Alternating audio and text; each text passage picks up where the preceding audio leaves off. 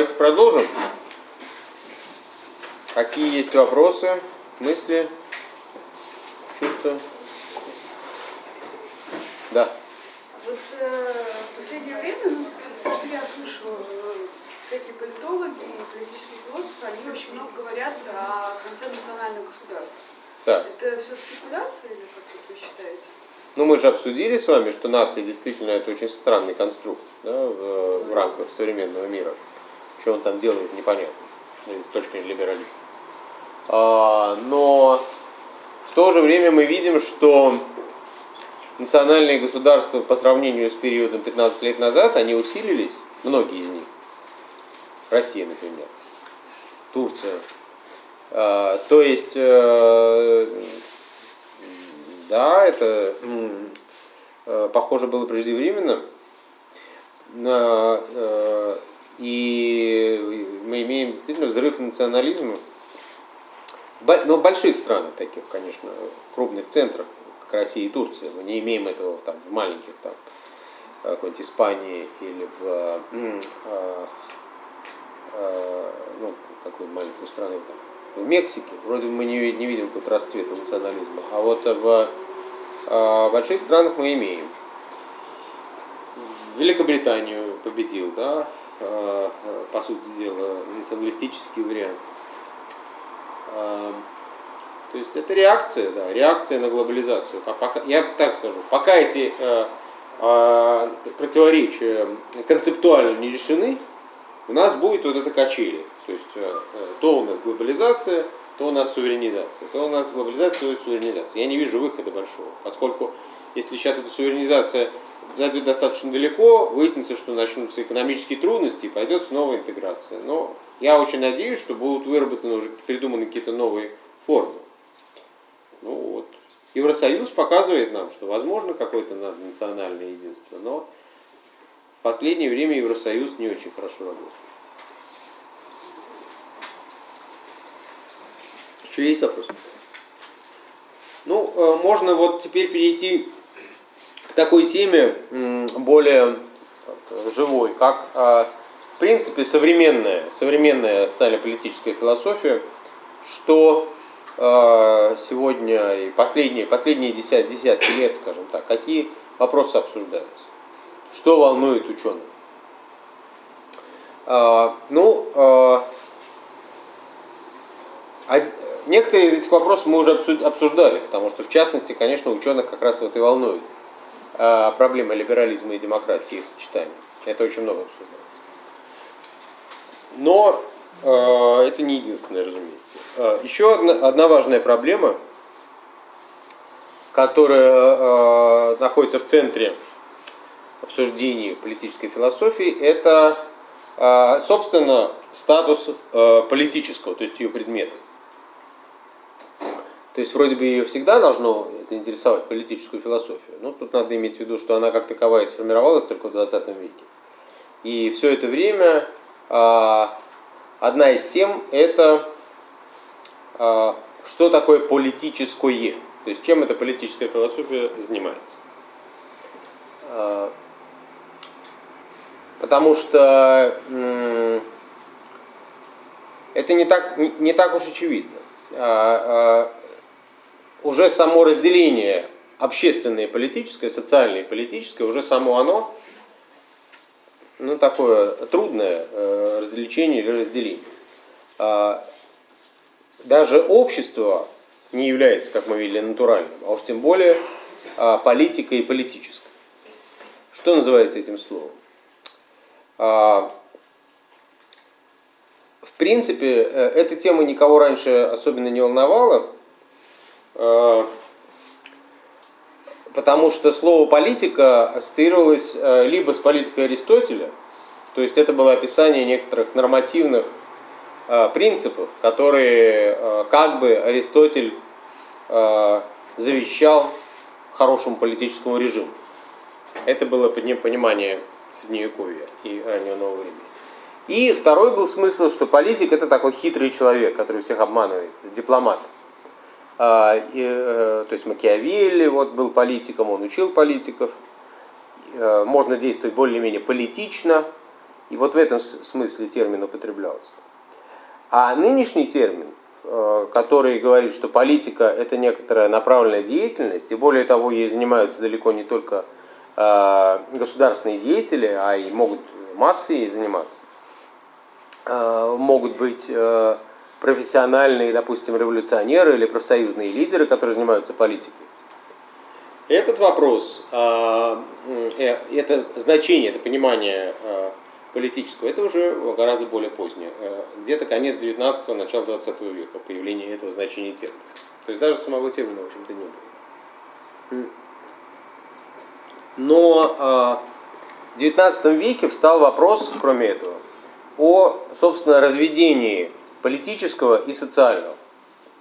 А, иногда так это формулировалось, но чаще а, разделение государства и общества. Тогда политическое будет ну, условно говоря, то, что применимо к государству, а социальное к обществу. А, это тоже далеко не очевидное разделение. Вот кто-нибудь может сказать, чем отличается государство от общества? Право на насилие. Ну да, право на насилие, наверное, отличается. Угу. Еще. Государство это прежде всего институты, различные. Ну, в обществе тоже есть институты. Для, для государства главная территория. Ну, а в обществе тоже на какой-то территории. То, что общество может э, не территориальное понятие, государство территориальное. Я не соглашусь. Могут, может быть иногда общество, которое существует в данной стране. Тогда там российское общество, вот оно территориально определено. А, но да, государство имеет, безусловно, а, а, право на территорию. Ну, согласен. Государство оглашается. То есть, когда мы заявляем, что есть федеративная республика независимая, тогда это государство. Угу. Публичная власть. Угу. Публичная власть, да. Угу. Правовая форма. Ну, э, то есть, э, грубо говоря, государство и общество вообще-то это примерно то же самое. Но государство Э, функционирует э, согласно какой-то форме, какому-то праву, каким-то институтам, а, ну не просто институтам, а институтам формальным. То есть государство это то, что создано специально. А общество это что-то более натуральное. То, что отражает э, общественные практики людей, как они сами сложились якобы. Ну, на самом деле, они сами, ни одни общественные практики сами совсем не сложились. Но, видимо, например, есть практики, которые давно сложились, и поэтому сейчас они функционируют как факт, а есть практики, которые еще не устоялись. И их надо, например, создавать и культивировать именно политически. А, это очень странное разделение, э, государственное и общественное, политическое и общественное. Оно было введено э, в начале XIX века, прежде всего Гегелем который разделил в своей философии права государство и гражданское общество. А, именно в этом смысле, в том смысле, что гражданское общество это когда люди, причем разделенные на а, социальные атомы, каким-то образом реально друг с другом взаимодействуют ради какой-то обычной выгоды своей, эгоистической, то это гражданское общество. А если люди интегрированы в некоторую общую волю, имеют э, действительно формальные правовые институты, то это уже государство. Для чего потребовалось это разделение? Ну, э, как минимум для того, чтобы как раз э, подчеркнуть э, разрыв нарастающий э, в либеральном э, обществе между формальной структурой равенства – и э, всевозможными фикциями демократического толка, и реальностью, которая связана была прежде всего с капиталистической экономикой, э, с религиозными практиками, то есть со всем тем, что в Конституции написано не было. То есть это деление, это реакция на создание либеральных конституций, которые были во многом все-таки декларативны. И э, э, во многом даже сознательно эти конституции опирались на систему фикций. Э, вот. То есть возник, возникло это раздвоение реальности, и э, того, что является идеальным, должным. Вот. Это разделение всегда было, но здесь появилась какая-то необходимость разделить эти две сущности. То есть что общество не просто не соответствует своему идеалу, это вообще что-то другое. Отсюда в 20 веке, соответственно, э, разделились постепенно социология и политическая наука. Как две дисциплины, а не одна. Хотя ну, не все были с этим согласны. Вебер, например, был социолог, но он занимался также и политической наукой. А в Америке а, политическая наука развивалась совершенно отдельно. Тут а, по-разному, но а, уже во второй половине века мы пришли к тому, что этим занимаются все-таки две разные школы. В чем как раз разница между политической социологией и социально-политической философией? Ну так я вам говорю, что это зависит от э, того, в каком месте и в какой период вы находитесь. А, во Франции, например, политическая социология называется политическая наука. Долгое время называлась. А, в англоамериканском мире это совершенно разные вещи. Political science и sociology. А, ну, прежде всего, вот на американскую э, традицию обычно принято ориентироваться. Э, в России политология как таковая была создана только в перестройку, и, э, а социология была всегда. Ну, то есть очень давно. И в этом смысле тоже было воспроизведено это развлечение. А, вот. а политическая социология, да, это скорее французский термин. А, в англоамериканском мире политическая социология называется узкая отрасль социологии, занимающаяся общественными движениями в основном. Еще вопросы? А, да, вот, а, а, то есть это такое интересное деление. То есть, опять же, мы еще раз сталкиваемся с тем, что ни общество само не имеет такого как бы натурального по умолчанию существования, ни тем более политического. политическое. И политическое, собственно, и является некоторым, э, некоторой такой добавкой к обществу, его формой, его формой, которая направлена на то, чтобы это общество существовало как таковое, чтобы были преодолены силы общественного разложения. Общество само по себе не держится, так, по крайней мере, считают новое время, и э, поэтому оно создает все эти институты, и поэтому оно создает это деление. А, люди имеют в себе очень антиобщественные как бы, э, наклонности. Как э, говорил Кант в какой-то момент, люди асоциально-социальные. А, такая диалектика. А, как сказать, антиобщественно-общественные. В том смысле, что они, конечно, взаимодействуют, они не могут жить полностью в одиночку, но когда они встречаются с равными себе, они постоянно сразу начинают с ними враждовать. И, э, ну, мы бы по-русски сказали, неуживчивые это животные, люди. Э, и, э, соответственно, вот общество существует поле действия этих разнонаправленных сил. Поэтому так важна политическая форма, так важно конституировать сообщество. Особенно, повторяю, в либеральной системе, где силы разложения в каком-то смысле даже стимулируются и культивируются. Поскольку это общество, оно направлено на индивидуацию так сильно. Вот. А, это деление закрепилось в течение 19 века, и действительно а, многие авторы стали обращать внимание, что вот несмотря на либеральные декларации, общество-то наше выглядит вот так. Например, декларация у нас это равенство, в обществе существуют классы. Важное социологическое открытие. Маркс, например, именно с этих позиций говорит о том, что давайте посмотрим на общество. Про государство нам все ясно, но самое главное в обществе, а в обществе есть классы и классовая борьба. Вот. Так Виль, наоборот, говорит, что именно на общественном уровне существуют те организации, корпорации, промежуточные звенья вот этих матрешек общественных, которые позволяют людям нормально э, существовать э, в коллективах. Э, только с политическими институтами это бы, этого бы не получилось. Э, теперь, э, если мы возьмем 20 век, то, как я уже сказал, в 20 веке по поводу политического возникает какой-то новый разговор. оказывается важным, что политическое вообще существует и что оно должно существовать. Об этом, в частности, стал писать э, такой немецкий э, теоретик права, впоследствии фашист, но на тот момент еще нет, э, Карл Шмидт.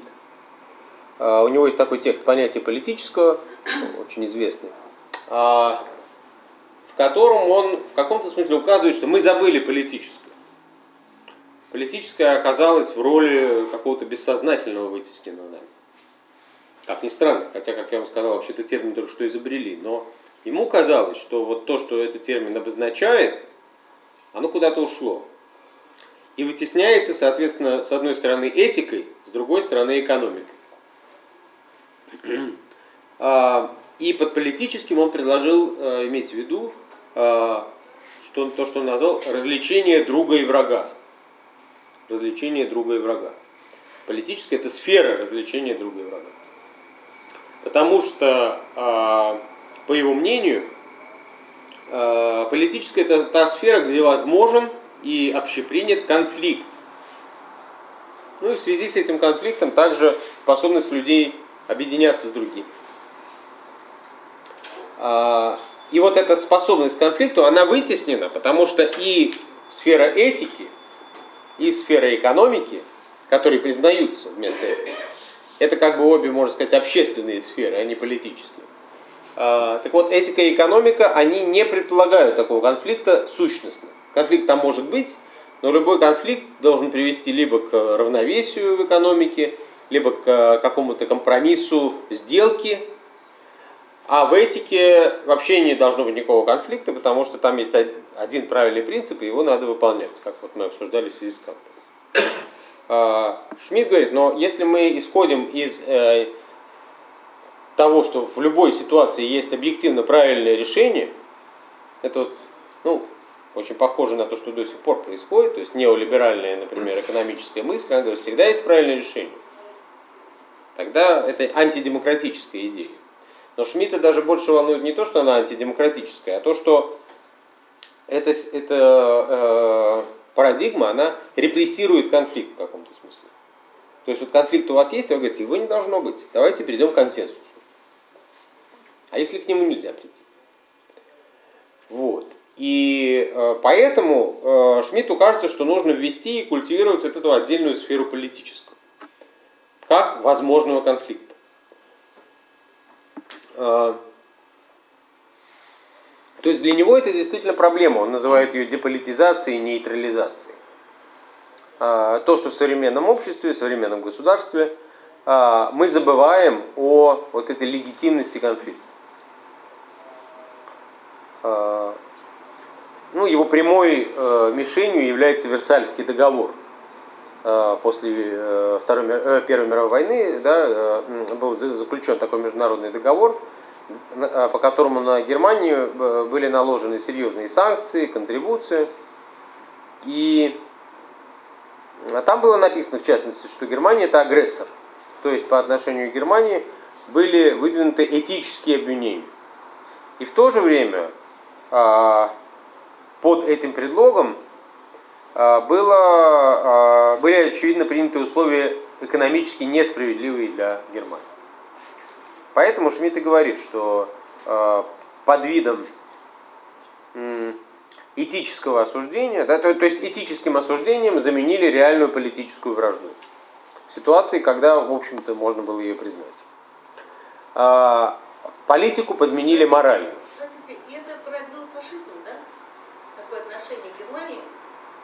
в конечном счете вот такое отношение к Германии, да, конечно, оно было главным аргументом нацистов, да, при, при их приходе к власти. Вот, что Германию несправедливо унизили, э, э, что результаты войны, в которой все участвовали, почему-то были переложены только на одну страну, э, вот. И это было сделано явно для процветания и обогащения победивших держав. И немецкое самолюбие было принижено, и они решили доказать, что они высшая раса, да? Ну, дальше вы знаете, что произошло. Но э, там было много движений, которые не принимали Версальский договор. Просто нацисты действительно были крайне радикальны, и у них было были вот эти российские взгляды, но это одно из другого не обязательно следовало. А нацисты тем самым не эксплуатируют эту же этику местной политики. Вот они плохие, а вы нас обидели. Ну, там много чего было. А, Но а, отчасти это, а, это была идея все-таки того, что война легитимна у нацистов. То есть, что мы можем путем войны решать наши проблемы. И нельзя репрессировать вообще возможность войны. А, поскольку если ты репрессируешь возможность войны, то на самом деле ты просто репрессируешь каких-то субъектов, которых ты хочешь подавить. А, то есть э, борьба за мир всегда в этом смысле лицемерна. Ты хочешь статус-кво. А, э, да, ну, я не знаю, были ли, наверное, у них были элементы этического дискурса, там, ну, в частности, идея о том, что немцы высшая раса, это как бы к делу-то не относится, но э, на, э, Шмидт их в какой-то момент, не сразу он стал поддерживать, э, когда он их поддерживал, он, конечно, солидаризировался, потом он сказал, что это он все не имел в виду, понятно. Но э, э, суть как бы не, не, не в этом, а в том, что действительно он скрыл вот эту очень важную проблему э, того, что э, либеральное э, мышление, особенно если оно победило, если оно носит международный характер, то оно репрессирует войну и вообще любой конфликт. Соответственно, оно репрессирует суб, субъекта политического, как носителя особой воли. А, поскольку любая воля, она, в общем-то, достаточно нелегитимна в ситуации, когда есть общие правила. Ну, встает вопрос, кто контролирует, кто издает эти правила. А, какой-то субъект, но мы этого субъекта не показываем, мы его прячем. Либерализм в пределе своем, я об этом говорил в предыдущей лекции, в пределе либерализм как бы вообще никаких субъектов не признает. Кроме трансцендентального субъекта, человека как такового, от лица которого мы все это провозглашаем. А, а Шмидт говорит, да нет, есть конкретные субъекты, есть, например, идеология, то есть э, понятно, что, например, либеральная идеология выгодна там таким-то странам, там, допустим, США, Великобритании. Понятно, что консервативная идеология больше выгодна э, странам э, относительно проигравшим, подчиненным, революционной идеологии, еще каким-то странам, ну и так далее. А, вот. И вообще, как бы любой аргумент должен быть выслушан, за ним стоит какая-то субъективная позиция, говорит Шмидт. Заметьте, что Шмидт вообще говорит небольшой демократ, хотя он на тот момент против демократии ничего не имел, у него есть про демократию текст, но э, он э, э, в принципе скорее националист э, и сторонник сильной власти. Но в этой ситуации он говорит то же самое, что демократы, либералам говорят. То есть вы забыли субъекта, вы забыли волю политическую. Важно не только что, но и кто имеет право, имеет, э, имеет мнение, имеет э, позицию. То есть, грубо говоря, Россия звонит в Америку и говорит, вы хотите, значит, э, признать переворот на Украине приказывает. Переворот на Украине – это великое революционное движение Украины, они имеют на него право. Россия говорит, да-да-да, очень может быть, но мы против. Америка говорит, кто вы такие? У нас тут международное право, а вы кто? Вы, у вас Россия, вы ей занимаетесь. Но, условно говоря, вот такая коллизия. То есть э, в пределе либеральная э, позиция в том, что есть объективная истина, в частности в правовом поле. И э, эта объективная истина, она как бы должна сама собой как бы побеждать, а революции являются как раз формой ее проявления. Э, что касается э, каких-либо позиций других акторов, то их слушать не надо, потому что они не, не схватывают объективную истину. Вот. Ну, понятно, что с такой позиции я не оправдываю там действия российского руководства, но вообще говоря, до какой-нибудь войны рано или поздно бы дошло. Вот. Э, в чем, собственно, идея Шмидта? Э, на тот момент, он, я повторяю, он еще не вступил в нацистскую партию. Э, он просто говорит о том, что если вы не хотите войны, то будьте внимательны к возможности войны. И будьте внимательны к позициям субъектов, которые отличаются от вас.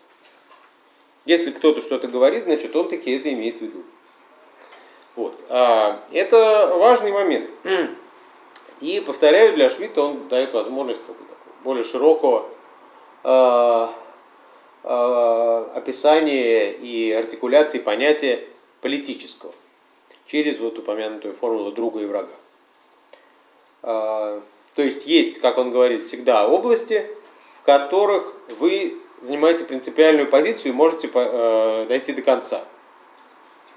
Ну, то есть вы с кем-то поспорили, слово за слово, вы не согласны во взглядах на квантовую механику, но по мере обсуждения выясняется, что вы переходите на личности, начинаете кричать, э, оппонент вас, вас ударил, вы ударили его обратно, и э, он назвал вас дебилом, допустим, и вы понимаете, что все, он вас оскорбил до глубины души. После этого дискуссия смещается из сферы рациональной аргументации, которая до этого не была, да, в сферу друг-враг. И ваши позиции, они становятся уже позицией партии. Ну, в принципе, даже без как бы мордобоя это в той же науке может происходить. То есть вы спорили-спорили, потом выяснилось, что это спор не о проблеме, а это спор двух научных парадигм. Поскольку, ну как это выясняется, что договориться вы не можете. Так вот, если у вас есть правило, что э, любая э, парадигма должна быть как бы рано или поздно единая, и э, споры должны приводить к разрешению в течение там, двух месяцев, то опять же вы стимулируете наличие вот такого рода гражданской войны. А, повторяю, Шмидт предлагает э, быть в этом смысле терпимым и э, строить международное право на вот, уважение к альянсам.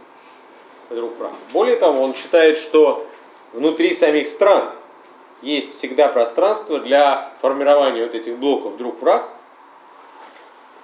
а, а, поскольку многие страны, а, например, Веймарская Германия его времени, имеет раскол между партиями, и этот, этот раскол может дойти потенциально до гражданской войны. То есть само общество, э, извините, ну, общество государство внутри себя в этом смысле не обязательно монолитно. Друг и враг это не обязательно государство, это могут быть партии. И даже отдельные люди. Можно да. Но когда мы пытаемся остановить гражданскую войну, говоря, что война это плохо, угу. мы поступаем еще хуже, да? Да. Потому что мы затаптываем аргументы, ну, сторону противника. Да, именно так. Ну, И именно так. Именно так. Мы как бы смещаем а, войну в, в, а, в режим права а, или в режим экономики. Ну, э, право в, в смысле внутри государственного права международного права как раз нормально, если она смещена, потому что международное право должно учитывать вот эти развлечения друг прав. И международное право принимает войну, в отличие от внутри государства. У нас, к сожалению, вот, хотя российское государство в некоторых ситуациях раз выступает по-шмитовски и говорит, что нет, вы не учли нашу позицию, в других ситуациях оно как раз выступает так, как он не, не, не велел делать. Э, когда у нас объявляют э, комбатантов других стран э, уголовными преступниками и заводят уголовное дело на граждан других стран, которые просто в поле боя стреляют, и в Чечне так было, и э, в Украине, вот история с Савченко. Это вот яркие проявления того, о чем говорит Шмидт, что мы путаем внутри государственное и межгосударственное право. Есть право мира, по которому действительно есть уголовные преступления, есть право войны, Нельзя ожидать, чтобы во время войны люди соблюдали уголовный кодекс. Это смешно. И это приведет только вот к обострению конфликта. Вот. Ну и так далее. Из этого можно ли из этого вывести то, что нельзя было судить тех, кто участвовал в Холокосте? А, это был их аргумент, это была их защита, что мы воевали. Но тогда была, была создана для этого специальная категория военных преступлений. То есть, что воевать можно, но вот во время войны есть некоторые вещи, которые не надо делать. На самом деле это уже было даже на тот момент, Женевская конвенция.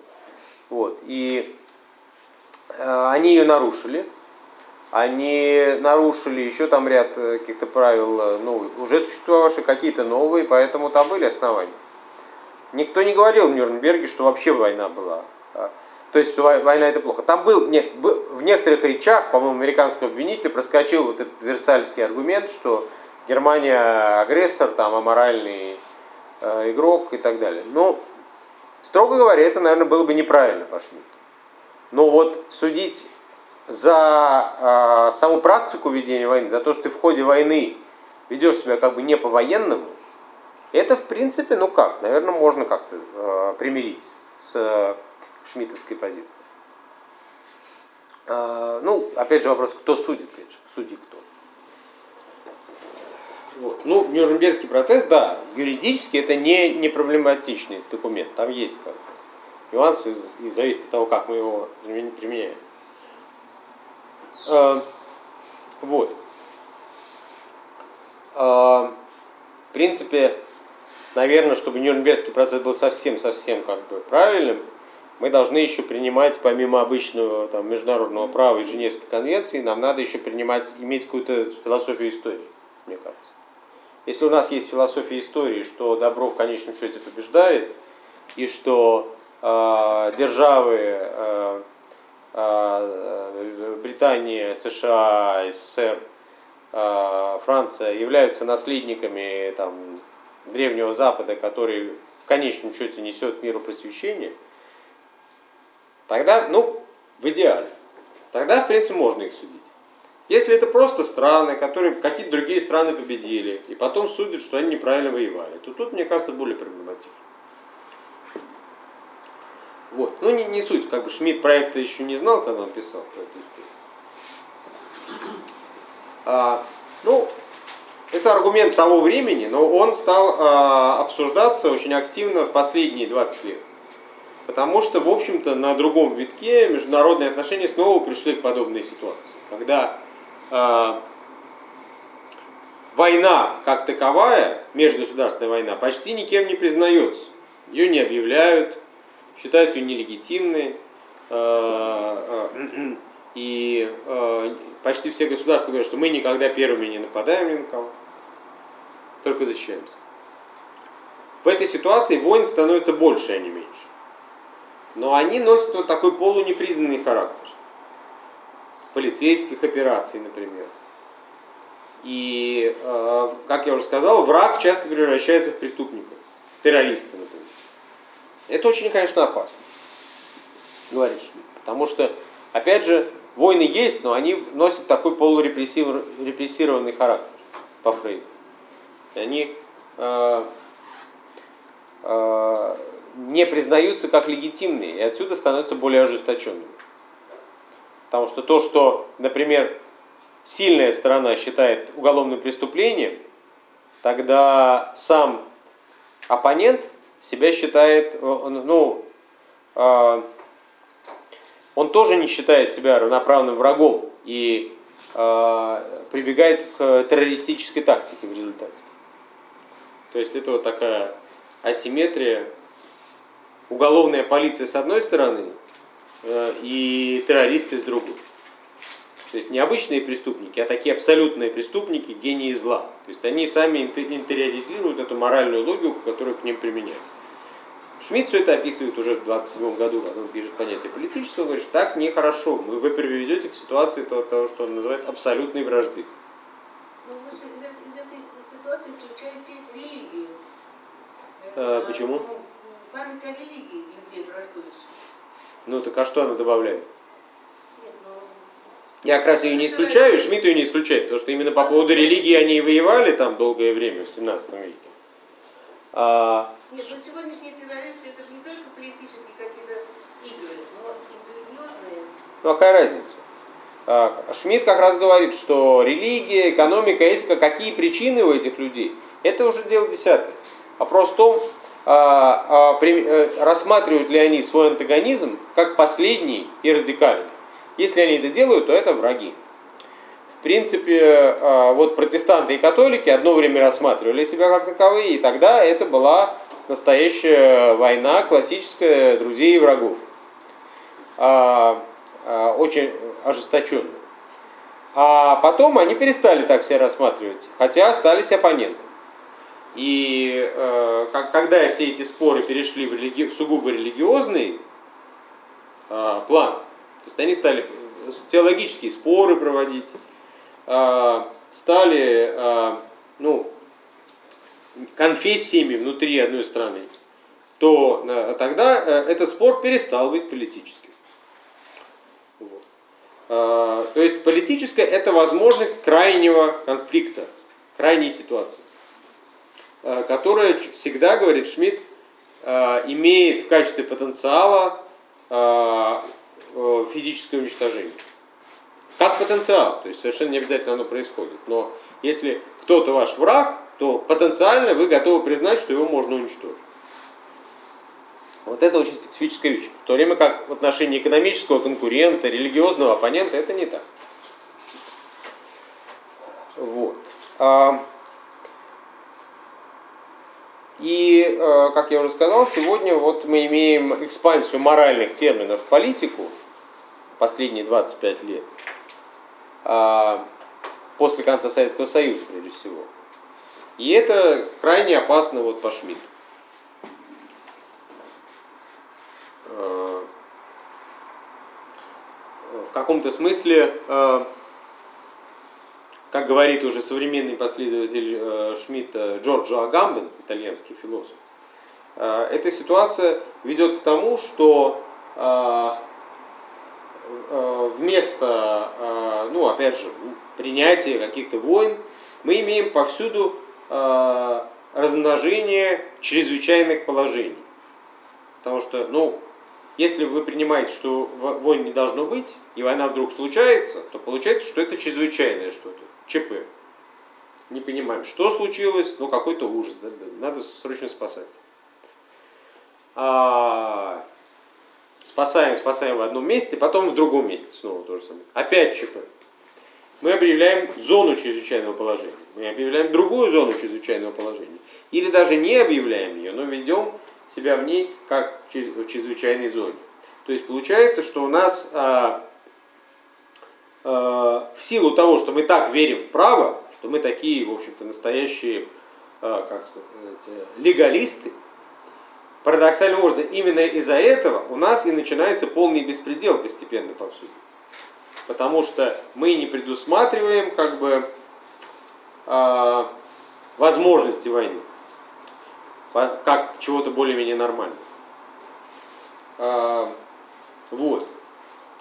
А, Тут, правда, есть нюанс, потому что Агамбен э, считает, что чрезвычайное положение это априори что-то плохое. И, соответственно, он э, видит размножение чрезвычайного положения в том, что закон как бы не справляется и постоянно делает исключения. Он считает, что это, э, ну, в принципе, коллапс права и э, э, угроза, в общем-то, современному человечеству, потому что оно все окажется в чем-то вроде концлагеря в результате, как он говорит. Что концлагерь тоже своего рода чрезвычайная зона, да, выделенная из законов э, государства. А, а, ну, э, вот, но а, а, Агамбен здесь э, отличается сильно от самого Шмидта, который как раз считал, что в крайнем случае чрез- чрезвычайное положение можно и нужно объявлять. Э, Чрезвычайное положение это как раз способность э, права, э, суверена, э, государства взять на себя ответственность за те эксцессы, которые происходят. Сказать, что смотрите, вот это нормальное, ми- мирное существование общества, а это существование военное общество. Оно не совсем такое же, как нормальное, как мирное, извините, но оно тоже в каком-то смысле может существовать. То есть у Шмидта здесь есть нормализаторский момент. А, Он хочет чре- чрезвычайное положение все-таки приручить в известной степени. И э, заставить государство э, различать, разделять военную и мирную деятельность свою.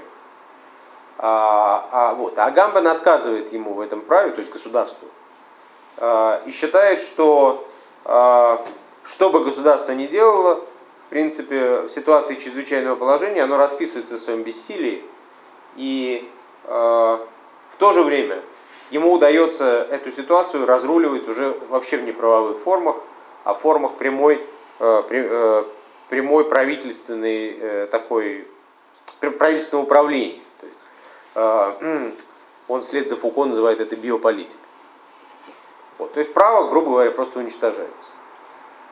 Вот. То есть тут есть разногласия, и вот именно, хотя это оба современные мыслители, Шмидт все-таки сто лет назад жил, а, а Гамбин живет сейчас.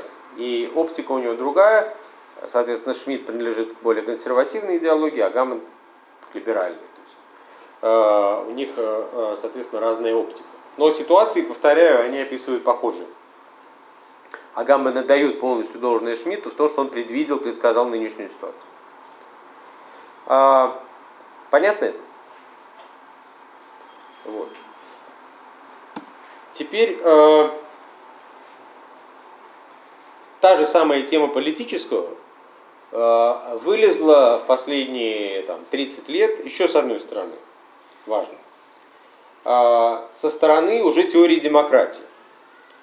Э, в связи с э, э проблемами либеральной демократии, о которых я говорил, э, ответом на Западе, начиная где-то с 70-х годов, была идея больше демократии. Больше демократии, больше субъектности. Надо усилить в либеральной демократии вот этот субъектный, субъективный момент, чтобы э, э, она не просто была э, формальной машиной, а была средством, во-первых, учета мнений людей, а во-вторых, средством поддержания некоторого публичного духа. Все-таки это тоже важно. Наряду, конечно, с либеральными свободами и правами. А, это период расцвета общественных движений, так называемых новых социальных движений. Вот в 70-х, 80-х годах, когда появляются не только уже профсоюзы и коммунистические партии, это было и раньше, а появляются, скажем, зеленые, женское движение, э, движение чернокожих в Америке – Эм, э, позднее такие движения, как, как э, геи и так далее. То есть э, движения, которые обычно формируются по идентитарному принципу и которые выдвигают какие-то частные программы. Не общие, а частные. Новые социальные движения. А, вот. То есть идет такая волна как бы мягкой демократизации западных обществ. А, и занимаются этим во многом вчерашние марксисты, то есть те, кто до этого видел выход, ну тоже это была демократизация своего рода, но они видели выход в революции, том, чтобы действительно перестраивать э, полностью э, государство. Здесь они перешли на более умеренные позиции и э, стали говорить просто о демократизации. Так вот, пример такого мыслителя это французский философ Жак Рансьер. Рансьер через мягкий знак. А, он тоже как и Шмидт, ставит под вопрос политическое. Ему тоже это важно. На Шмидта он, кстати, не ссылается. А, а, ну, были и другие авторы, которые используют термин, Шмидт не единственный, но аргументация Рансер действительно близка.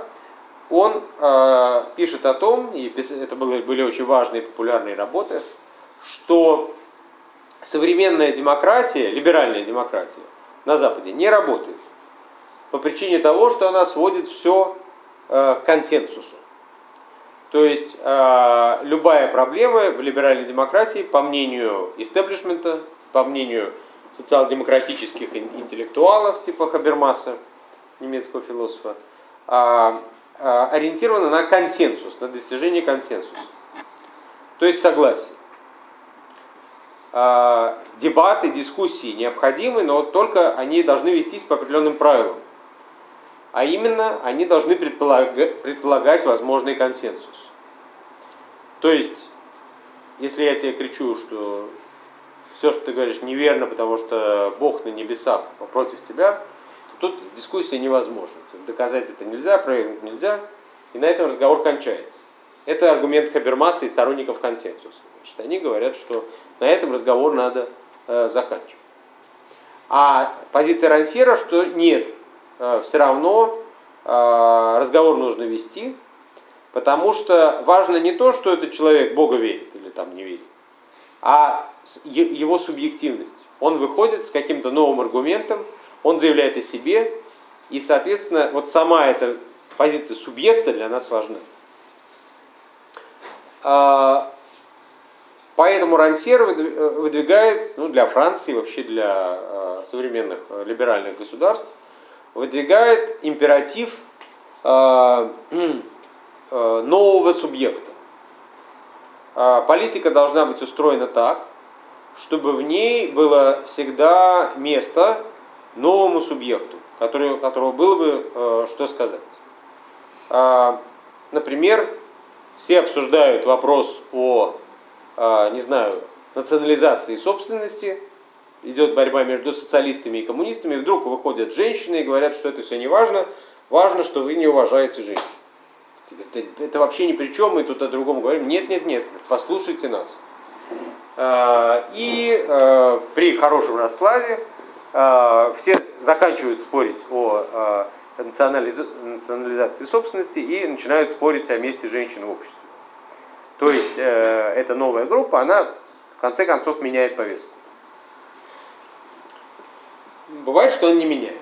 Бывает, что она просто э, создает локальную какую-то очень ветку э, в общественной дискуссии. Но тем не менее, э, говорит Рансьер, вот именно в этом и заключается демократия. Э, и более того, э, что это значит? Это значит, что демократия является э, самой собой только если в ней существует политическое. То есть, э, если она создает площадку не просто для споров, не просто для выражения общественного мнения, потому что очень часто эти споры и общественные мнения вертятся вокруг одних и тех же сюжетов и, соответственно, одних и тех же позиций. А если она создает вопрос для возможности нового и для возможности самоутверждения субъекта. Вот в таком обществе, политическом обществе, политической демократии, соответственно, а, ориентиром будет служить не консенсус, а то, что Рансьер называет неологизмом диссенсус. Диссенсус, то есть наоборот. А, Мы исходим из того, что в обществе должен быть диссенсус. Несогласие, как он еще говорит. Причем это не просто, что ты считаешь, что Бог есть, а я считаю, что Бога нет. Но это должно быть несогласие по терминам, по вопросам дискуссии. То есть, грубо говоря, ты считаешь, я хочу обсуждать общественное, имущественное неравенство, а ты хочешь обсуждать женщин. У нас вот по этому поводу несовпадение. И мы не должны совпасть. Окей, мы остаемся при своих позициях.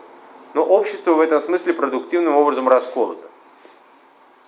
Именно, повторяю, по самой формулировке общественных проблем. А, да. А вот, получается, он же противопоставлял этим неучтенным, да? Происходит же субъективация неучтенных, и он Да. противопоставлял им полицию с их метаполитикой. Так, да, да. Ну это, А, да, то есть мы- я не, не договорил про это. является? Пол- Полиция что? Ну, кто тогда является полицией по Рансьеру? Нет, полиция это вот именно моральная сила, которая ориентируется на консенсус. И она должна быть, это хорошая штука. А? Убийство Полиция, да, он противопоставляет термины, спасибо, вот вы тоже напомнили эти два термина, полиция и политическая. Вроде корень один, а смысл противоположный. Потому что полиция это не та полиция, которая вот ездит там по улице, а это полиция в более широком смысле. Это все, что э, направлено на обеспечение общественного порядка. То есть, грубо говоря, правительство, то, что, чем занимается правительство. Рассер говорит, это прекрасные, очень нужные вещи, управление правительства, но они не должны мешать политической жизни. Он считает, что политическая жизнь выше в каком-то смысле, чем деятельность правительства. И э, специфика вот именно политики по сравнению с полицией в том, что э, да, в ней возможен диссенсус, и тоже вот вы правильно напомнили, то есть субъект, который возникает, он возникает не на пустом месте. Это субъект всегда в той или иной степени обездоленный. Но не в том смысле, это такое определение, обездоленный. La part de sans part по-французски. Доля обездоленных. Но а, дело не в том, что этот человек там с голоду обязательно умирает. Дело в том, что этот человек не имеет части в общественном распределении. То есть его забыли. Ну, как в моем примере, до там, 70-х годов, когда мы спорили о том, а, об общественном распределении и о власти, то мы говорили в каких терминах? Мы говорили бедные и богатые, пролетарии и буржуазии. А, Мы говорили частная собственность, не частная собственность, общественная собственность. Мы говорили советская, американская, вот это. А никто всерьез не обсуждал проблему женщин в этой связи. Их политические права, их э, имущественные права. Ну, поскольку формально у них вообще э, и то, и другое уже было к этому моменту, а реальность никого особенно не волновала, потому что все обсуждали пролетариат. И вот, ну, с позиции феминизма, не обязательно с ними соглашаться, да, и с позиции уж Рансера точно, э, мы имеем огромный прогресс и действительно срабатывающую политику, когда вдруг вылезает вот эта тема женщин, которая как бы вообще сначала ну, не была на столе. Ну вот, ну и так далее. То же самое с геями, допустим. Кто 30 лет назад вообще интересовался этим вопросом? Ну, в Советском Союзе, правда, это было запрещено, а это самое. А в, э, там, где это было разрешено, вроде как вопрос решен. Ну, разрешили, решили, занимайтесь чем хотите. Сегодня это ключевой политический вопрос. Потому что вот было проведено вот это такое пере, переинтерпретирование э, повестки дня. Вот. То есть это немножко дальше, чем Шмидт в отношении того, что является конфликтом. Конфликтом называется не смертельная вражда, а конфликтом э, э, является непонимание по базовым терминам. То есть э, интеллектуальная проблематизация. Вопрос, если хотите. Э, про смертоубийство как раз речи нет. Консьерж считает, что все эти проблемы могут быть решены или не решены э, в публичном поле, но важно, чтобы они туда попали. Ну, Немножко там есть интересная мысль как раз, что вот эти неучтенные, они проявляют эту политику, да, по Рансеру. Что для него политика как раз и есть, когда они субъективируют себя. Да. То есть они тем самым опять ну, убивают политику, да, вот это. Почему убивают?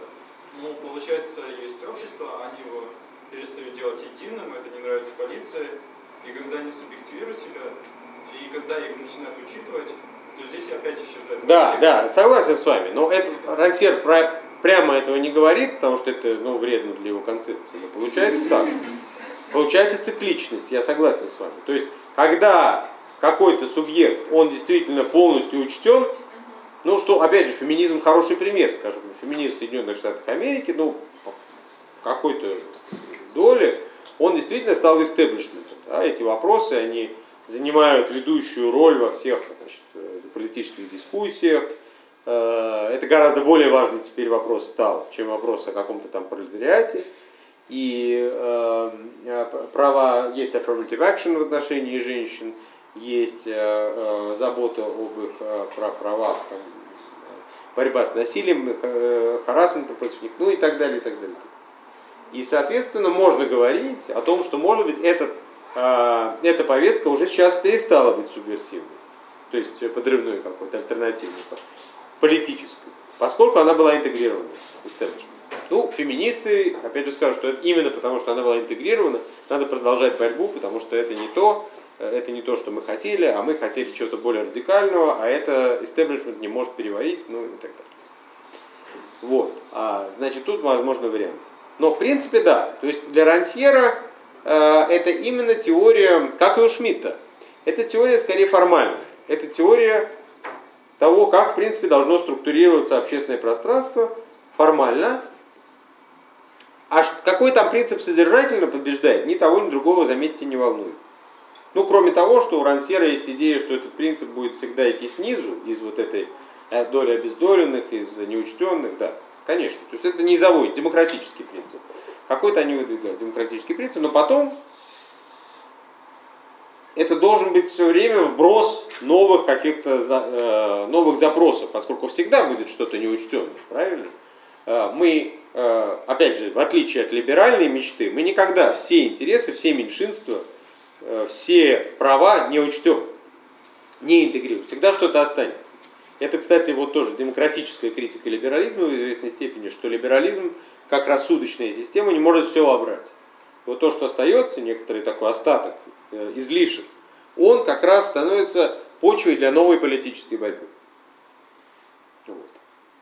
Но э, это современная теория, Рансьер жив, он, правда, выдвинул ее уже 30 лет назад, но она активно развивается, обсуждается, изучается на всех факультетах теперь уже, э, наверное, социальных наук, и, в общем, э, является даже таким левым, более радикальным вариантом политической теории.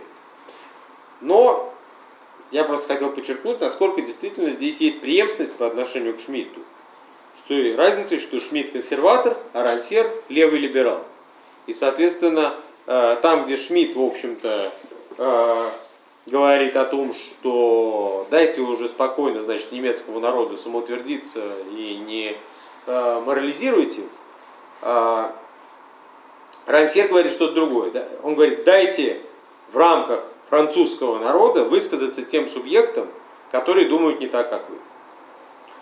Принципе, в пределе, вот я не знаю э, его позицию, э, но думаю, что она э, э, достаточно открыта по отношению к правым, поскольку сейчас вы знаете, что в Европе э, много низовых правых движений, и Рансьер, будучи сам левых убеждений, я уверен, что э, он э, будет открыт да, к этим высказываниям, поскольку один из его принципов это то, что мы заранее не можем цензурировать позицию субъекта.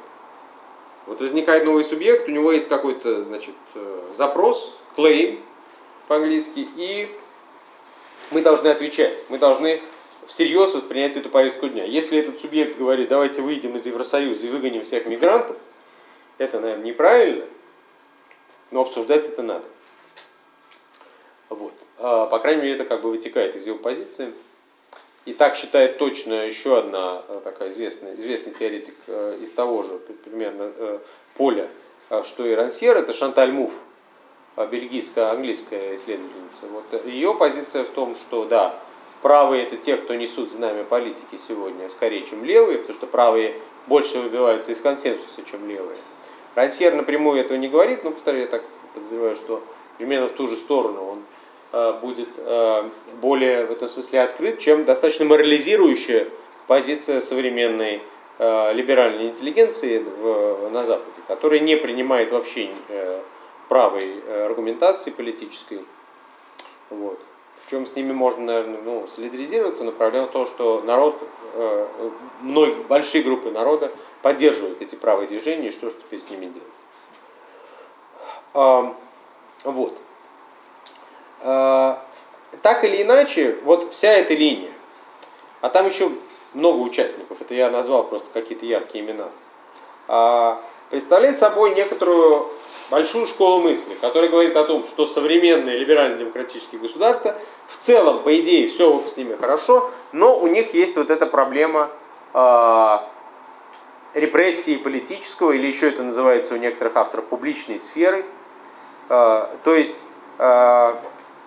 э, Э, наше общество деградируют в том, что они лишают нас вот этого пространства конфликта или пространства для ярких каких-то неожиданных выступлений. А, вот. Как только мы интегрируем эти э, политические или публичные аспекты в наше э, государство, они снова станут на высоте своей демократической идеи. Вот. А, а так э, э, общества вырождаются, ну, Шмидт считает, что они ведут к гражданской войне, а Рансьер э, и Шанталь Муф, они более мягко, они не считают, что идет к гражданской войне, они скорее видят опасность в таком технократическом отчуждении, в том, что наши государства, ну, европейские прежде всего, что они вырождают такие машины бездушные, что у них нет места свободы. Потому что, на самом деле, ведь о чем идет речь? О такой общественной свободе, о том, что есть некоторая, некоторый зазор, некоторая, некоторая открытость в ткани общества. Вот, вот чего они ищут-то все. А, то, что для индивида субъективно является свободой, а, то а, с точки зрения общества является скорее возможностью конфликта или возможностью возникновения нового. Или, скажем так, подавленного старого. Обязательно совсем нового. Вот. Понятно это? Э, э, в целом э, мы имеем внутри либеральной демократии сегодня в основном не крайние концепции, которые предлагают ее уничтожить, скажем. В целом мы имеем очень высокую лояльность по отношению к базовым идеям либеральной демократии, и особенно именно к демократическим идеям. Либеральные не все разделяют. И в этой связи э, обострилась э, вот эта вражда между теми, кто считает себя просто обычными либералами, или даже либеральными демократами, и теми, кто считает первых неолибералами. Вот. Но вот демократические идеи разделяют почти все, однако дискуссия идет именно э, в сторону усиления и углубления настоящей демократии. Через, прежде всего, общественные движения, усиление конфликта, публичной дискуссии и так далее, и так далее. А, соответственно, критика, вот я упомянул, сейчас я немножко разовью, критика существующих либерально-демократических обществ, опять же, в рамках политической теории, в рамках западной левой интеллигенции, леволиберальной, ну, почти вся западная интеллигенция является леволиберальной, а, а, она идет по достаточно традиционному пути. Эти либерально-демократические государства, прежде всего, обвиняются даже не столько в капитализме, ну, который тоже как бы все никто не, не забывает, что да, мы живем в капиталистических обществах, но поскольку советский путь себя дискредитировал, в общем-то, плановая экономика и так далее, то за это цепляются меньше. То есть, да, капитализм, но давайте его как-то амортизировать. Скорее угроза видится в другом. Угроза видится уже, там, начиная с франкфуртской школы, в том, что э, западное либерально-демократическое общество выродится в технологическую, технократическую машину бездушную, которую будут править бюрократы и эксперты, и которая, соответственно, будет довольно авторитарной. То есть такой, э, такие антиутопии. На самом деле, вот антиутопии типа Оруэлла, там, Хаксли, они же писали про свое общество, про его перспективы развития. А потом решили, что это, оказывается, был Советский Союз. Довольно необоснованно. Вот. А э, действительно, западное общество, они всегда находились вот в горизонте этой угрозы. То есть, грубо говоря, либерализм без демократии. Либерализм, если мы возьмем именно э, либерализм в разрезе сугубо рассудочной системы, а, которая направлена на контроль и управление природой и людьми, в качестве природы тоже. И эти люди тогда не теряют контроль над происходящим, то да, значит, э, либерализм вполне может выродиться в такую рациональную бюрократию, экспертократию, технократию. Это повторяю, линия современная, но достаточно традиционная, идущая, ну, самая поздняя от э, франкфуртской школы, то есть немецкие марксистские критики 30-х, 40-х, 50-х годов. Вот. Но новый ее извод – это критика так называемого неолиберализма.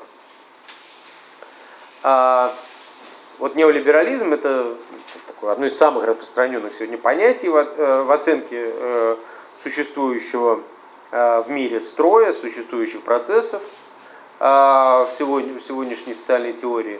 Но оно такое ангажированное, то есть это очень критическое понятие неолиберализм. Поэтому те люди, которые близки к самим неолибералам, если они существуют, они как бы никогда слово неолиберализм не употребляют. Если вы употребляете слово неолиберализм, значит вы критикуете современные истеблишменты. Вот. А, так, а те части западной интеллигенции, которые немножко более справа, они это слово не любят. А те, которые более слева, они любят. Ну, повторяю, те, которые слева, все-таки большинство. Значит, э, э, неолиберализм – это движение последних 40 лет, которое началось в середине 70-х после кризиса, связанного с э, экономической системой. Там э, американцы не смогли удержать э, свою экономику, на которую ориентировалось все остальное мировое сообщество, и они отделили, отцепили свой доллар от золотого стандарта, превратив доллар просто в бумажки, которые обеспечивают обещаниями секретаря, финансового секретаря Соединенных Штатов. Вот. Но это как бы сработало, но там были большие пертурбации. И, соответственно, замедлился рост экономический, который до этого шел достаточно беспрепятственно на Западе. И э, эта система, то есть, ну, не система, кри, системный кризис – привел к возникновению нового типа политики. Политики, которая э, основывалась на строгом э, соблюдении финансовой дисциплины, э, на прекращении э, бесконтрольной печати бумажек, потому что Америка уже печатает бумажки, все остальные уже не могут это и э, на приватизации. А, а за основу э, была принята доктрина, э, смешанная, с одной стороны, таких эко- экономистов Хайека и Фридмана, которые отставили одни из немногих очень фундаменталистский подход либеральной к экономике. Либеральный подход к экономике это означает, что экономика это саморегулирующийся институт, в который государство не должно лезть. И такой немецкой школы ордолиберализма, которая возникла во время войны и которая также утверждала автономию рыночной экономики, но с добавлением очень важных государственных все-таки э, мер по социальному обеспечению. В свободные, вот, ну, на средства, которые получены вот, там, с налогов и так далее от рынка. Вот. А вот эти две тенденции соединились и породили мощное э, движение политическое в сторону э, упомянутых э, приватизации, еще так называемого дерегулирования экономики и подвешивания вот, всевозможных мер государственного вовлечения, государственного кредитования экономики. А, Это прежде всего Тэтчер в Англии, это Рейган в Америке, это Пиночет в Чили, вот э, первая волна. А Потом была очень важная волна, связанная с э, распадом Советского Союза, экспансией неолиберали- неолиберальной э, экономики, соответственно, в Восточную Европу, ну и в, и в постсоветские страны, и в Латинскую Америку. Добром это, в принципе, нигде особо не кончилось, но это не помешало а, а, успешному продолжению данной политики вплоть до сегодняшнего дня. Ну, как добром не кончилось? В принципе, это более или менее сработало в э, странах метрополии, то есть в Америке и в Европе. А в развивающихся странах или в странах, только что претерпевших какие-то кризисы, это сработало очень плохо, как мы знаем на собственном примере. Вот. Ну, правда, у нас э, либералы утверждают, что это и не могло сработать, потому что меры были не доведены до конца. Вот если бы действительно дали разгуляться, значит, и действительно э, полностью значит, выйти государству из экономики и э, полностью, полностью отпустить рубль там, и так далее, и так далее, то тогда вот действительно у нас бы возникла отличная экономика, но это, ну, там же и социальные факты. Может, это так бы и было, но это было невозможно, потому что обнищание людей в результате первой волны, оно не дало провести второй. Можно еще раз? А какие цели ставились? Э, Цели неолиберальной реформы? Ну, цели любой неолиберальной реформы исходят из некоторой философии, которая стоит в том, что если ты экономику предоставляешь самой себе, то она начинает сама работать. Это как бы еще новая, новый виток э, старой идеи Адама Смита о невидимой руке рынка. Ну, на новом этапе. Но там все-таки у этих экономистов, там есть какая-то теория, там просчитана, есть математика за этим стоит. А, то есть берется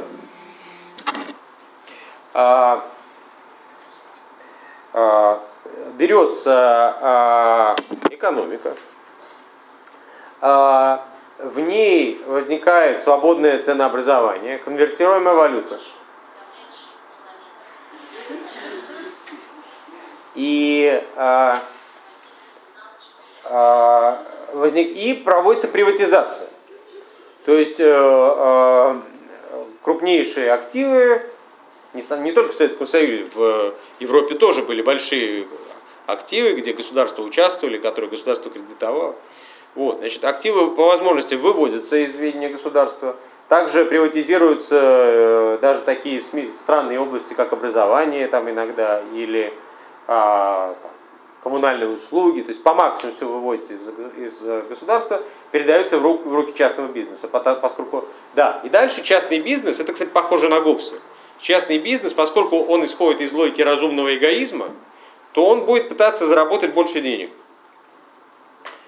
И за счет этого механизма а, в экономике появляется конкуренция. Государство, правда, должно следить, чтобы не возникало монополизации, то есть что-то оно должно делать. А, Возникает конкуренция, и путем этой конкуренции а, в результате происходит развитие. Происходит э, возникновение таких фирм, которые действительно поставляют лучший продукт. А, Правда, все это, конечно, может работать, если кто-то, э, э, значит, особенно эти, если это новые фирмы, как э, в постсоветских странах, они откуда-то должны брать капитал. Правильно? И вот откуда этот капитал? Значит, предполагается, что а, путем а, создания абсолютно прозрачных условий для всех игроков, конкурентов, они могут быть иностранными. Поэтому те страны, которые уже вы- высоко капитализированы, Соединенные Штаты условные, да, или Великобритания, они не только у себя провели этот процесс, но они еще и к другим пришли и вложили к ним капиталы. Значит, Россия и условно там Аргентина и так далее. Путем вот этих э, неолиберальных реформ они решают еще очень важную задачу. Они создают привлекательную инвестиционную среду. То есть, когда видит внешний актор, что здесь хорошо работают суды, что очень важно, хорошо работает антимонопольное законодательство, а, хорошо работает милиция, то есть э, э, нету рейдерства, нету серьезной коррупции, действительно свободная конкуренция. В то же время есть много привлекательных активов, которые в частных руках, то есть их можно купить, то, соответственно, этот капитал приходит, это покупает и дальше помогает развиваться уже местным игрокам. Вот такая идея. Так, так, такова- вы спросили, какова цель. Вот такова была цель. А, да. Просто по описанию это очень сильно похоже на тоже модное сейчас течение правого либертарианства. Это Ну, является Это политическое крыло. Либертарианство – это политическое крыло неолиберализма, которое сам по себе является скорее экономической доктриной. Это одно и то же, да, вы, вы правы, ну, близкие вещи. Потому что из этого следует некая этика. Э, Тогда какой человек хороший, какой человек этический?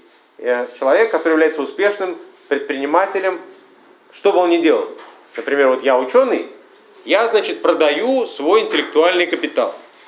У меня, я много книжек читал, это мой капитал. Если кто-то меньше книжек читал, значит у него цена его меньше. То есть у меня будет зарплата выше, чем у него. Правильно? Мы конкурируем. Но тогда должно быть очень много рабочих мест, мы все все на них подаем. И, значит, э, я в свободной борьбе выигрываю этого человека, поскольку видно, что я прочитал больше книжек, и у меня больше капитала. Ну, еще я продаю свою рабочую силу. Например, я еще более трудолюбив. То есть у меня и капитал есть, вот этот символический, но еще я трудолюбив. А еще очень важно, чтобы предприниматель был предприимчивым. То есть я все время должен под- подавать на какие-то новые должности и все время придумывать какие-то новые теории. То есть, например, вот у меня есть какая-то теория, я вам рассказываю, а я ее, допустим, уже несколько лет назад придумал. Это с, точки, с этой точки зрения неправильно. Я должен постоянно заниматься инновацией. Вот. И, э, строго говоря, вот каждый год я должен вам предъявлять какую-то новую теорию, тогда моя рыночная стоимость как ученый вообще зап- запредельно повысится. Вот. Ну, это, ну, э, конечно, это не, не чистый пример. Ученый это все-таки такой маргинальный пример. Главное, чтобы этим занимались, э, собственно, бизнесмены и рабочие, которые тоже становятся индивидуальными предпринимателями по продаже своей рабочей силы, которые тоже все время интересуются, где есть какие места, какие-то новые книжки читают, ну и так далее. Вот. Это как бы уже утопия более смешная даже, как она звучит, но тем не менее вот это все буквально формулировалось. И более того, это частично, частично реализовано. Например, та история с э, продажей своей рабочей силы, она буквально работает в Америке. И на самом деле а, в этом есть что-то хорошее. В этом есть что-то привлекательное, поскольку там действительно, ну, какая-то истина в этом есть, скажем. Ну, условно, я, там, вот я прочитал много книжек, я в Америке могу, там, допустим, поступить в какой-то университет работать. Потому что они так смотрят, да, много книг. Ну, есть нюансы, но, но тем не менее. Вот. А в России это действительно вряд ли возможно, потому что вообще нет системы открытого конкурса по найму ученых. Вот. Просто она не отработана, не создана. Хотят создать неолибералы. Вот. То есть это не то, что плохая система, в ней что-то есть. Но а- в Америке обратной стороной является то, что ученые, с которых встречаешь, половину времени они говорят о науке, половину о том, как им подать еще на какой-то пост, где какой открыт, и э, какова их рыночная стоимость, что, конечно, странно. Вот. Э, Ну и к вопросу о перемене теории каждый год, это, к сожалению, действительно так и есть. А, Вот. а, а, То есть э, это реально воплощено, вот это неолиберальное отчасти движение. И определенным успехом. Но проблема, почему я стал об этом говорить? Потому что, во-первых, это, хотя называется неолиберализм, в нем очень много, собственно, от принципов именно классического либерализма, которые были забыты, скажем так, после войны, потому что там было господство такой гораздо более социалистической, кейнсовой модели. И э, этот э, возврат либерализма действительно, он не, не очень предполагает демократию. То есть демократия тут рассматривается только как вот то, что потребители, избиратели потребители голосуют, э, кто более привлекателен из кандидатов. Вот вся демократия. А, и это, как вы сказали, это либертарианская, очень индивидуалистическая этическая э, ориентация. То есть там вообще политический процесс не очень важен. А, но а, что здесь критикуется левыми? Это, конечно, вот этот акцент на управлении и управляемости, поскольку неолиберализм, помимо прочего, делает из государства просто очень техническую экспертную систему. У нее нет никаких содержательных целей, но она должна формально обеспечивать правила функционирования рынка.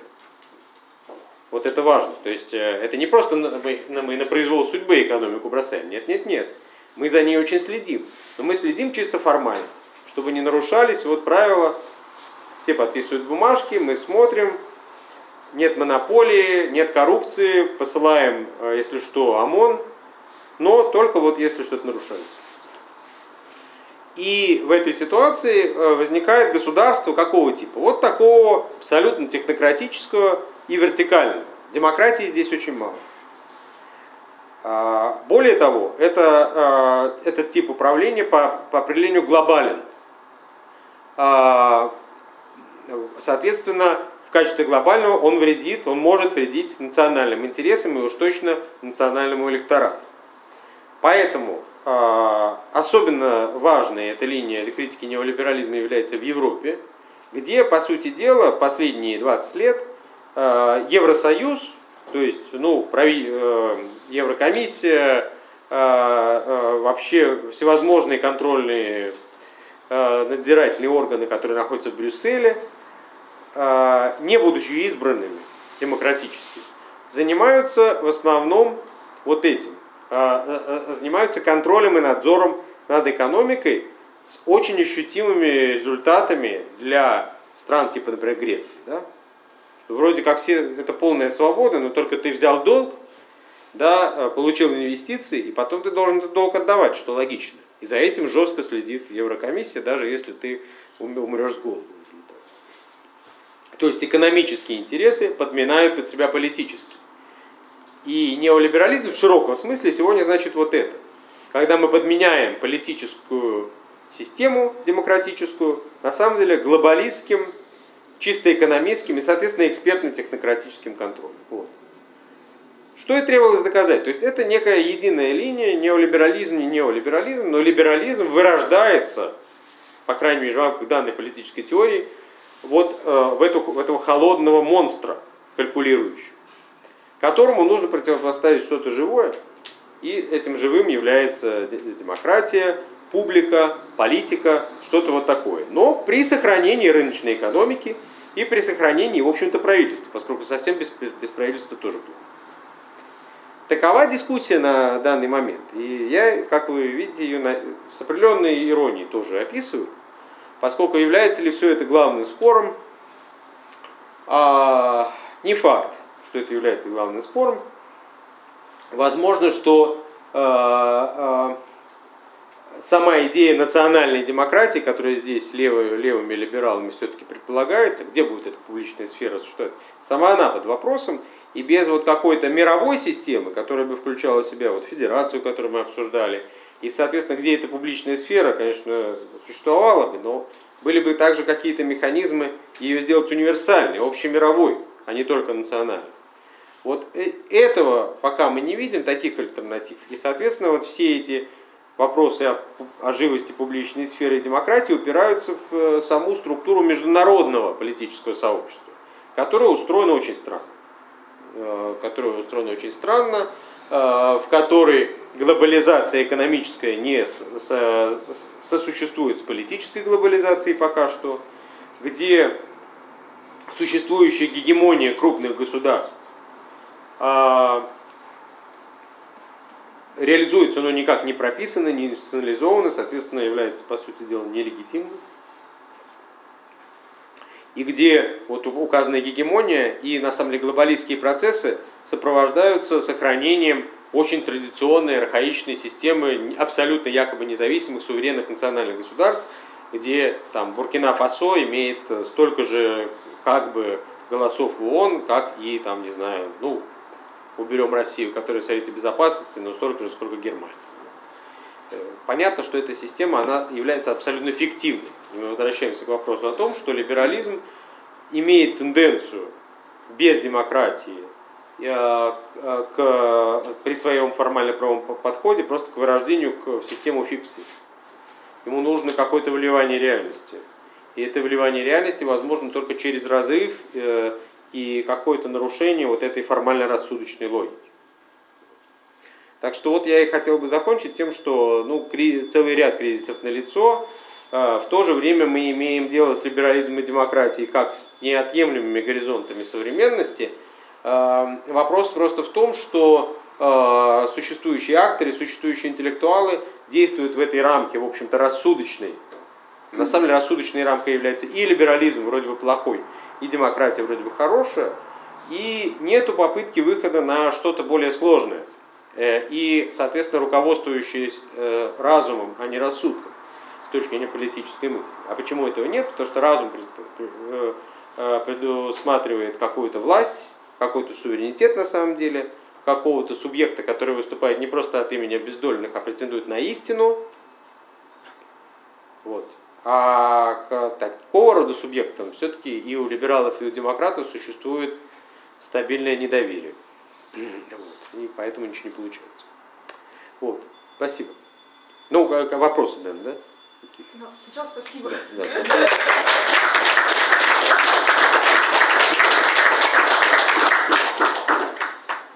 Вопросы, пожалуйста. Ну, может, уже и нет, только все задали, кто хотел. Вас потом еще поймают по дороге к А. дверям, почти наверняка у нас так обычно бывает. А, да, пожалуйста.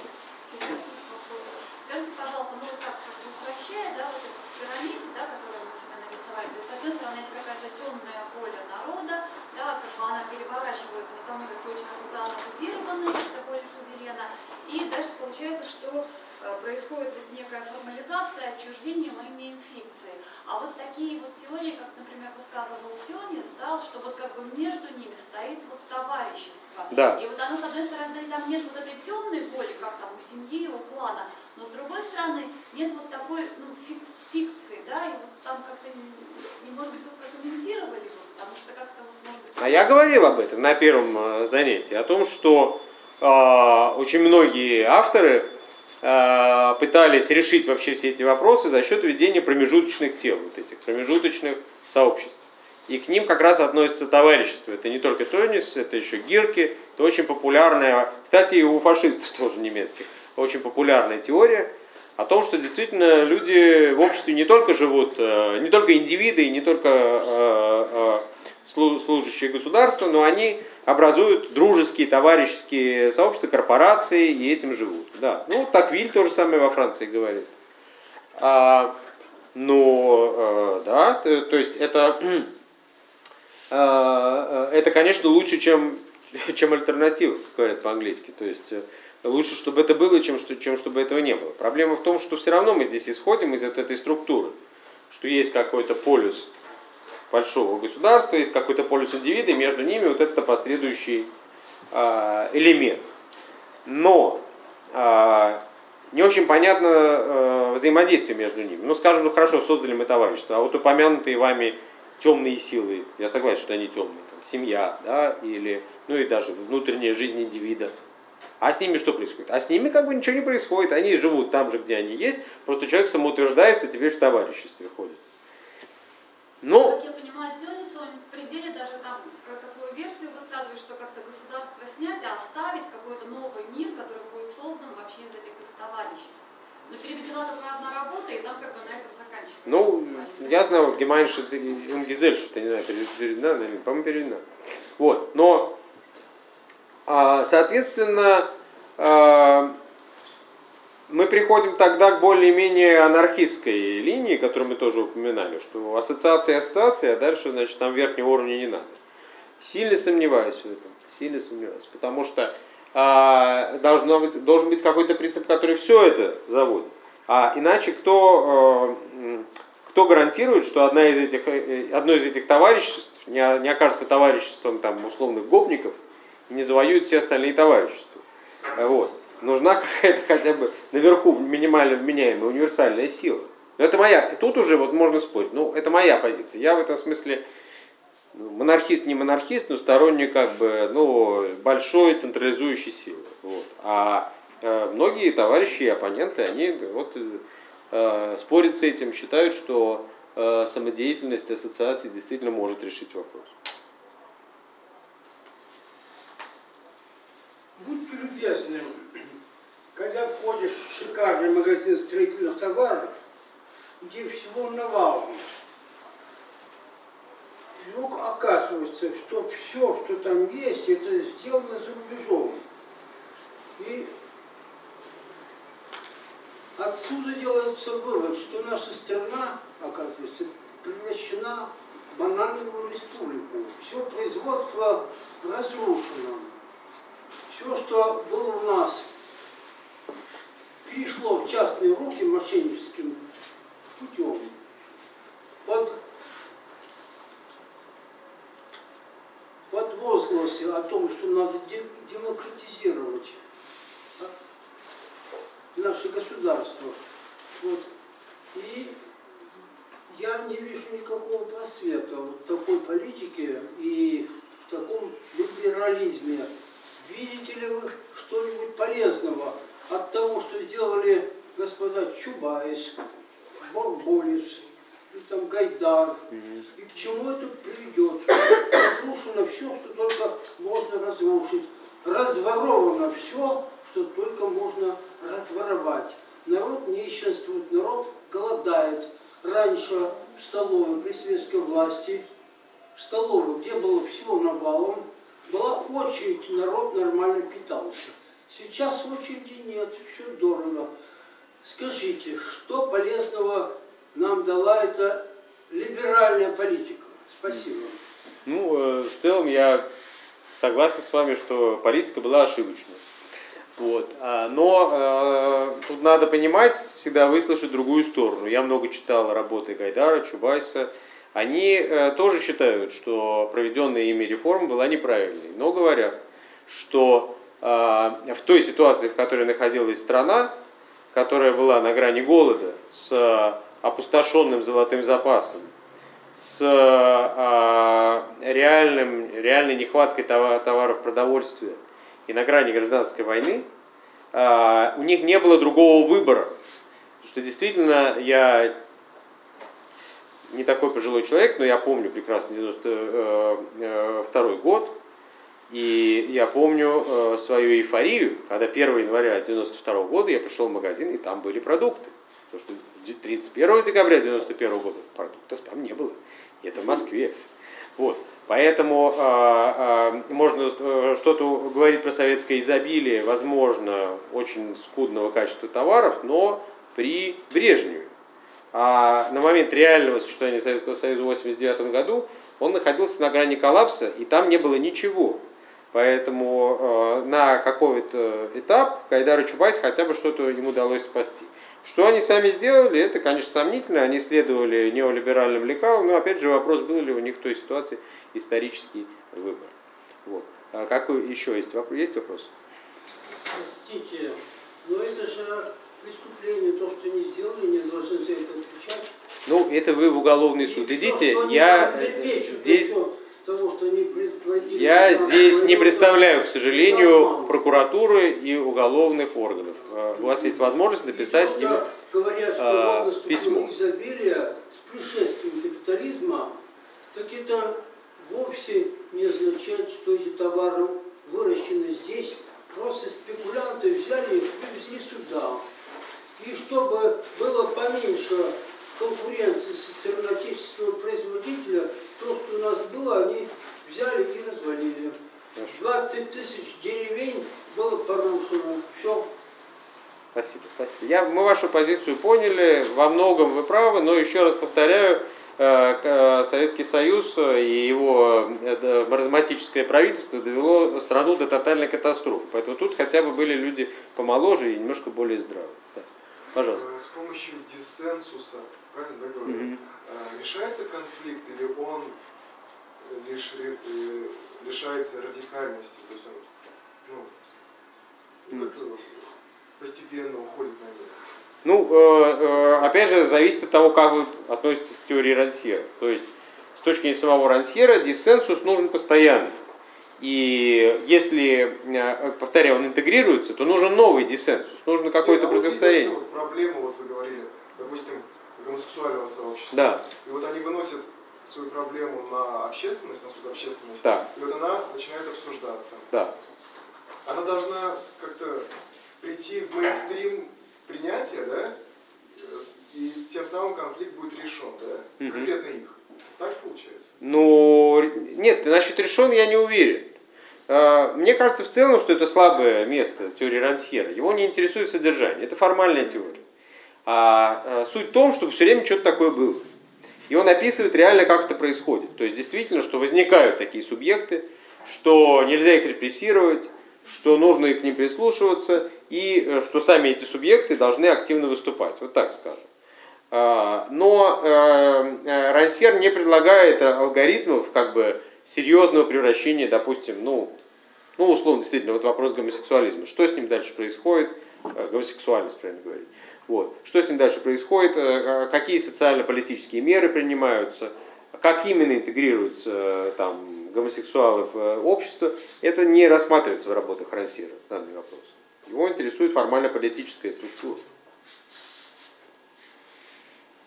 Ну, если нет больше вопросов, то еще раз всех благодарю за внимание. Приходите.